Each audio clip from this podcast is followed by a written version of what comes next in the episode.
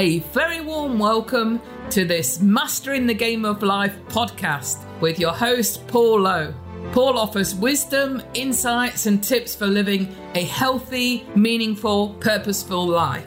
On the back of overcoming extreme adversity, Paul has a proven track record of achieving life enhancing results. He offers empowering advice and guidance to help people develop a mindset for success so that they can live with more happiness and prosperity. Through his Mastering the Game of Life podcast and books, Paul also helps people to get their own inspirational messages and powerful stories out into the world, as well as being involved in supporting many charitable organisations in their development, fundraising, and projects. Listeners, and welcome to the Mastering the Game of Life podcast episode. Today, it's going to be a little bit different, and for the next few episodes, it's going to be a bit different because what we're going to be doing is focusing on the co authors of our amazing new book, Mastering the Game of Life. Essentially, 20 global co authors share their story around, you know, whatever it may be. And delighted, absolutely delighted to introduce a lady that's been on just more than one or two podcasts with me. And uh, in fact, I think it's fair to say she's cracked the whip on a few occasions because she's had the hot seat or the mic. And the lady in question is Kim Hamer from Australia. Kim, goes without saying, very warm welcome to you. Thank you, Paul. Hello, everyone. It's great to be back for this special new edition of the podcast. Yeah. So your chapter in the book, Kim, without going too deep, let's have a little dance with this and let's explore it a little bit. Let's sizzle with it, if you mm-hmm. will. And visibility is more than just being seen. So start us off. What what do you mean by that statement? Yes, it's something I toyed with for um, quite a while as to what the title would be of my chapter, and I knew it was something about visibility. It's something um, I I do as a as a as a coach. I work a lot with um, visibility and personal branding, so it's something that's very close to my heart professionally. But it, it was also there was something there about um, your whole self being visible, not just the the external trappings or the traditional sense of being visible. So it's not just about being physically seen. Um, there was something in there about um, having your your whole self or your true self recognized i guess. And that's that's where that that title and and part of my story comes from. Mm. so is it important then kim do you feel for us to first and foremost be in touch with ourselves to be visible who we are before we put out that external persona of look at me i'm a coach i am this i am that. You know create this i hasten to use the word corporate image but this whole kind of you know, this is who I am as a professional. Is that is that old out these days? Do people want more? They actually want a piece of you, don't they, personally? Or does that not hold? Um, so I think the, the first thing to say is, you know, people buy from people.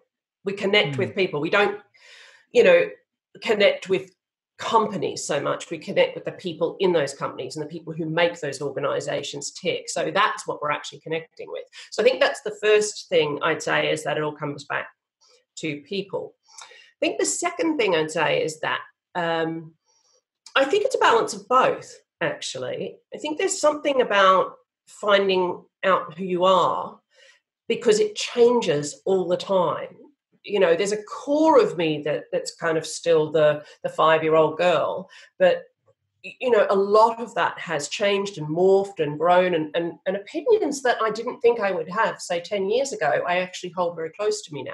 So i think there's a bit of a balance of um, exploring who you are but also really tapping into how others see you because we can often go out and think we're being one way but actually when when you really listen and really pay attention to how others respond to you and what they say to you and what they don't say to you that can tell you as much even more than uh, you know than all the other stuff because that's actually the person they are seeing not just the physical but that's the person they experience every day. And that might not be always congruent with who you think you are. So I think it's actually a balance, Paul, of that um, external 360 view Mm.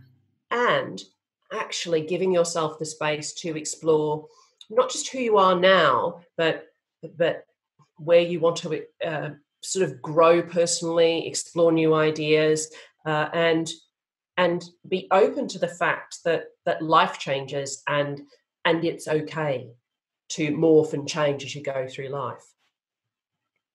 That's great. I love that. But it's, it's it can be a scary place to be, though, can't it? If we leave that certainty, yeah, but this is who I really am, and these beliefs or these conditionings or whatever you want to call it that I've held for so many years. And, and you know, it's not perfect, but better the devil you know, and all this kind of stuff that carries on the, you know, the crest of the wave of life. Mm. And then all of a sudden we're we're kind of confronted with this opportunity for growth and you know new relationships new opportunities new whatever and it's like oh yeah it's exciting but hmm, dare i risk it and it is confronting change you know if you if you think about how human beings are hardwired uh, our brain protects us from change because that's uncertain that's risky. Our brain's job is to keep us safe. That's what it does. Now you know hundreds of years ago it kept us safe from being eaten by lions. So a very appropriate mechanism for keeping us alive and safe. But but now i think the the question is so that mechanism is still there? So one of the questions to ask is well what's it protecting me from now and more often than not, I think it's it's fear, um, fear of change. As you said, is it better the devil you know or the devil you don't? Um, you know, we can hang on to past things it didn't go so well last time, so I'm not going to take this big risk next time. Or, you know, there are all sorts of, I think, um, stories that we tell ourselves that that the, the brain uses to keep us safe and, and to keep us protected. That's just its automatic function. And it takes building that that muscle, if you like, to go and say, oh, I wonder what if. If I tried this, what would happen? There's a great mm. quote, great quote by Tom Peters, who I follow on social media. And his mantra is, who tries the most stuff wins.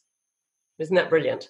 So if you try mm. new stuff, you can try what fits you know, it might fit for a while and then it might not fit. I'm not wearing the same clothes as I wore as a 20 year old. I mean, one, I would probably look ridiculous, but it's okay to try stuff on and take it off again. And I think that's a huge part of understanding who we are, how we want to be seen, and then balancing the, that with how are we actually seen. I think there's this this real dynamic uh, that happens in life between our view of ourselves and others' view of ourselves. Hmm, interesting comment around the the twenty year old scenario. I'm, I'm actually in October looking forward to a milestone birthday, and I'm looking forward to leaving my teenage years behind and, come, and becoming twenty. It must be amazing. I mean, you've not met that age yet, uh, Kim. You you know you're far too young. Not that I'm patronising you at all. I have anyway, a feeling we've had this conversation before, haven't we? yes, we move on. Predictable yes. as ever. The certainty in my simple life. anyway, back to more visible things. Mm. So, if we've got this opportunity to go into the unknown, you know, potential pots of gold to be found, undiscovered new territories, etc., etc., and then we've got this concept called visibility. Isn't that double scary then? Because not only are we saying, okay, I'm going to go into the unknown, be that you know emotionally with the relationship or financially with the business or a whole host of weird and wonderful scenarios. Now that that in itself is is monumental. Then oh well actually i want to be visible around this as well. I mean doesn't that magnify our kind of our insecurity of going into the unknown by is it better not to just do it under the radar? Then if we make mistakes nobody really knows about it. Or does it not work that way well, it might work some way like that for some people, but I'm not an under the radar kind of girl. So mm. that, you know, that's just an easy answer for me. But what I would say is that, again, I referred before to it being a muscle. Um, and visibility, it, I think another way of talking about it is how you show up. So, do you show up for yourself every day. What do you stand for? What's important to you? Is it your children? Is it your family? Is it your work? Is it your home? Is it your community? Is it your faith? Like that is part of who you are. And are you willing to be visible about that? Do you show up as that? Um, you know, a great test is uh, to ask people what you're great at or what they know you for we don't often do this. We do a lot of when we do a lot of self development. What we do is ask, "What can I improve?" And that's all great. I'm a big advocate of self development, but but what this does is demonstrates how how visible you are to other people. So if you if your faith is important to you, for example, does that resonate with how other people see you? And when it doesn't resonate, you might have strong faith. They might not see you as that. There's a there's sort of like a, a little internal battle, as an in, incongruence that that creates this friction in life. Like you know, I feel this, but other people aren't getting me. I'm not showing up like that. I'm not being visible about my faith in whatever way that is.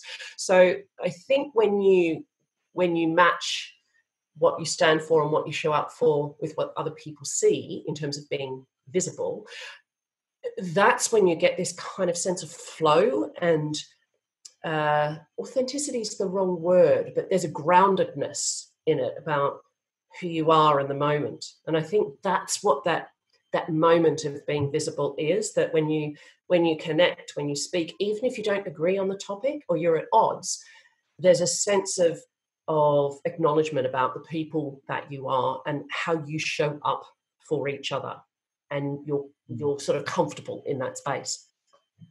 Mm, great. I love how you worded that how you show up for each other because that beautifully segues into my my question around okay so you're uh, one of 20 global co-authors kim. Um, now at the moment obviously, you know, that they are, or at the time of compiling the amazing book, they were 20 individual stories, hmm. and ne'er the left shall ever see the right, so to speak.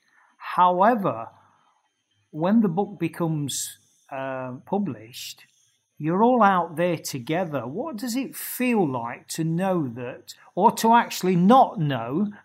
Because you obviously you don't know some of most of the personalities, the co-authors, their story, the you know where do the, where do you go to my lovely you know that that whole thing around that the world and vice versa? What does it feel like kim to know that you're part of something much bigger than than yourself? I feel excited by it. And what excites me most is is the not knowing. There are mm. you know the 20 of us think are so different. I mean, obviously, I haven't, you know, read the stories and that sort of thing. I know some of the people, but we all come from such different backgrounds and different places. And what I love is that I don't know what will happen for us as a group from this. And I think there's something really sort of exciting and invigorating about about the possibilities we can create.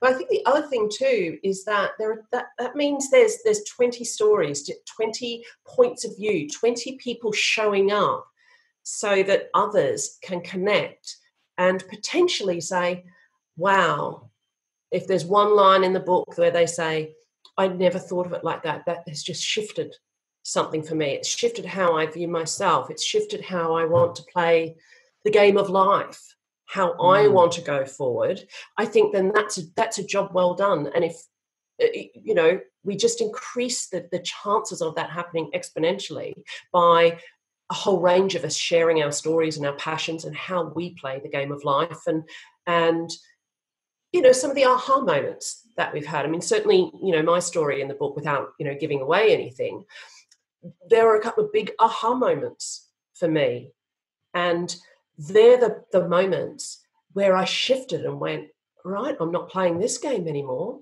This is the game I'm going to play from now on. And that's yeah. really powerful. It's a you know a powerful moment to have. So if if if a person gets that alone out of the book, then I think it's a, a roaring success. Mm. And on that inspirational note, Kim, thank you very much as ever. It's it's always a delight when we have a uh, a dance, so to speak. And um, I was going to say I look forward to reading your chapter in the Mastering the Game of Life book, but the reality is I've read yours and every other one about five thousand times already. So um, listeners, come and join suit, buy the book, and uh, you know indulge in some real, real deep insights around well mastering the game of life. So until next time, all that remains is for me to say, remember, mastering the game of life starts by embracing our hearts. Thanks very much for listening to this Mastering the Game of Life podcast episode. If you found it interesting and helpful, drop a line to Paul via paul at paul-low.com with any thoughts or questions you may have. He'd love to hear from you and he'd be more than happy to respond. Alternatively, check out Paul's website at www.paul-low.com. Remember, mastering the game of life starts by embracing our hearts.